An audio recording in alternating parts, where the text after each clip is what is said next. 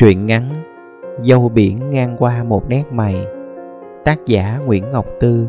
Giọng đọc Huỳnh Minh Hiền. Đưa bạn về xứ Kinh Xuôi Hỏi cô ngò ai cũng ngờ ngợ. Bèn tả Cô đó 17 năm trước tóc dài chấm gót Mày rậm, da ngâm đen. Trước nhà có hai cây dương gió qua nghe như tiếng mưa xa. A à, người ta kêu lên vậy là vợ bảy chiếu. Sực nhớ, phụ nữ qua sông tên riêng cũng để lại bên bờ.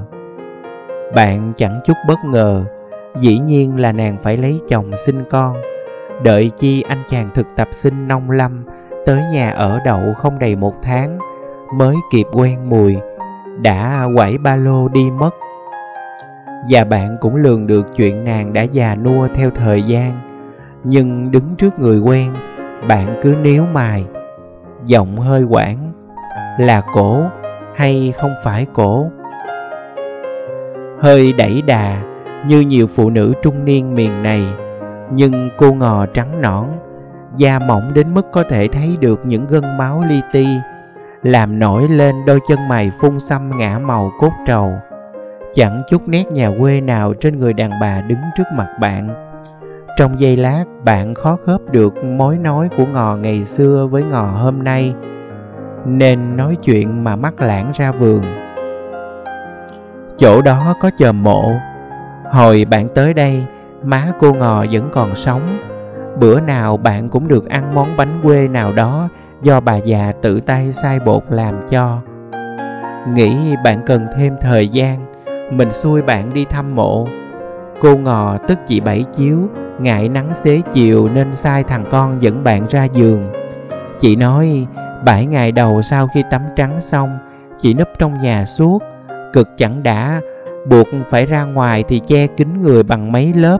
Hở chỗ nào ở da bắt nắng là khỏi ăn tết. Mới hay tắm trắng đang là trào lưu của sớm kinh. Như câu chuyện thần tiên, chẳng cần niệm chú, ngủ một giấc thức dậy, quả đã thành thiên nga thì trước giờ, làn da trắng luôn là chuẩn mực hàng đầu của phái đẹp, là ao ước của đàn bà kinh xuôi một khát vọng ngàn đời, không phải cô cám của ngày xưa ngày xưa đã tìm cách trắng da đó hay sao? Nhưng phận làm ruộng mỗi năm hai vụ, suốt ngày phơi thân ngoài nắng, muốn trắng cũng không xong. Chỉ khi cả dùng dẫn mặn nhập đồng nuôi tôm, đàn bà kinh xuôi mới soi kiến xem lại nhan sắc mình bởi chẳng còn công lên chuyện xuống nào phải đọa thân dưới trời. Sách giỏ ra vuông đổ tôm lúc mặt trời chưa lên, thương lái đến tận nhà mua. Xuồng hàng bông cũng đậu sẵn dưới bến. Giờ gặp nhau, chỉ nói chuyện trộn kem cách nào bôi da mau trắng. Cô thợ nào vẽ móng khéo, nhuộm tóc màu gì thì giấu đi chân tóc bạc. Áo đầm mặc kiểu sao cho mở bụng đỡ khoa trương. Một cuộc cánh mạng, một cuộc cách mạng bạn kêu. Hàng trăm năm những người phụ nữ nông thôn giữ gìn vẻ đẹp tự nhiên trời sinh sao để vậy nhưng chỉ vài năm là lịch sử đảo chiều. Bữa nhậu mừng bạn về thăm kinh xuôi người bên sớm kéo qua chơi. Mười chị thì hết tám xăm chân mài dòng nguyệt, hai chị còn lại sợ đau nên chưa dám.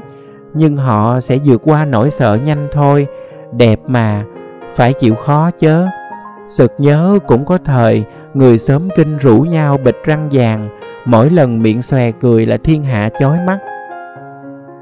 Nhưng hai hàng lông mày được dọn sạch trơn, thay vào đó một đường cong của mực. Nó không chỉ để chị em kinh xuôi ứng xử với chuyện làm đẹp ra sao, người ta còn nhìn thấy ở đó sự thay đổi của nết, ở nết làm. Dòng mồ hôi chảy xuống đuôi mày, mồ hôi, bết tóc mai, mồ hôi dính áo vào da thịt người những hình ảnh đó vẫn ám nhớ. Khi nhớ lại những mùa lúa trên cánh đồng sớm mình hồi chưa thành khu dân cư, thành chợ. Nói tới nông dân là nói tới những con người lặt ngụm trong biển mồ hôi. Lao động làm cơ thể họ khác biệt với người thành thị. Bàn chân to, nước da đen đúa, tóc cứng dai bè, tai đầy sẹo vết cứng quèo, chân mày không phải cho đẹp, cho mỗi gương mặt là một khác biệt còn là con đập ngăn mồ hôi xuống mắt. Mà mồ hôi của nông dân, như mình vẫn nghĩ, mặn hơn, xót hơn người.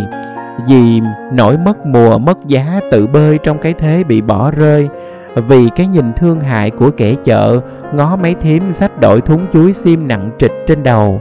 Vì cái biểu môi của cô bán quán, khi bà già trầu quy giá dĩa cơm sườn bằng giả lúa. Chị bảy chiếu kể, có lần đi bệnh viện thăm nhỏ em, lỡ mai, lỡ mang đôi dép dính sình nó mà bị hộ lý nạt như nạt tà. Chừng về chị phải lột dép đi chân không ra cổng. Bước vô tiệm vàng là chủ tiệm hỏi ngay, cô muốn bán cái gì? Kể tới tết cũng không hết những câu chuyện tuổi thân, ghé tiệm quần áo kêu cho coi bộ đồ, em gái bán hàng ái ngại. Mắc lắm đó chị. Tất cả là tại nhân dáng nhà quê mà ra hết mấy chị gật gù kết luận nên chân diện này là cho mấy đời đàn bà luốt lem dồn lại, cho tự ái dồn nén trong lòng. Nếu họ tính tới chuyện nâng mũi gọt cầm cũng chẳng ai ngạc nhiên. Giờ đàn bà kinh xuôi diện đầm đi siêu thị, không còn phân biệt nổi ai chợ, ai quê. Cả mùi bùn đất cũng phai lâu lắm rồi. Bạn cũng bảo, phải gặp giữa đường chắc chắn không thể nhận ra người quen cũ chuyện chị em liều lĩnh làm đẹp từ mấy cô thợ dạo cũng đáng lo. Nhưng buổi gặp lại không làm bạn đau lòng. Như lần gặp ở chợ trưa, từng xảy ra trong tưởng tượng. Ngò của bạn ngồi tem hem bán mớ rau đồng cộng xương quai xanh bén ngót. Móng tay dính phèn và mũ chuối, bạn gọi tên mà ngò chói, không phải tôi. Da trắng và mày cong màu mực, chúng hiện diện để nói rằng những cơn mưa mồ hôi đã ngừng rơi trên đất này, từ dạo con tôm lên ngôi.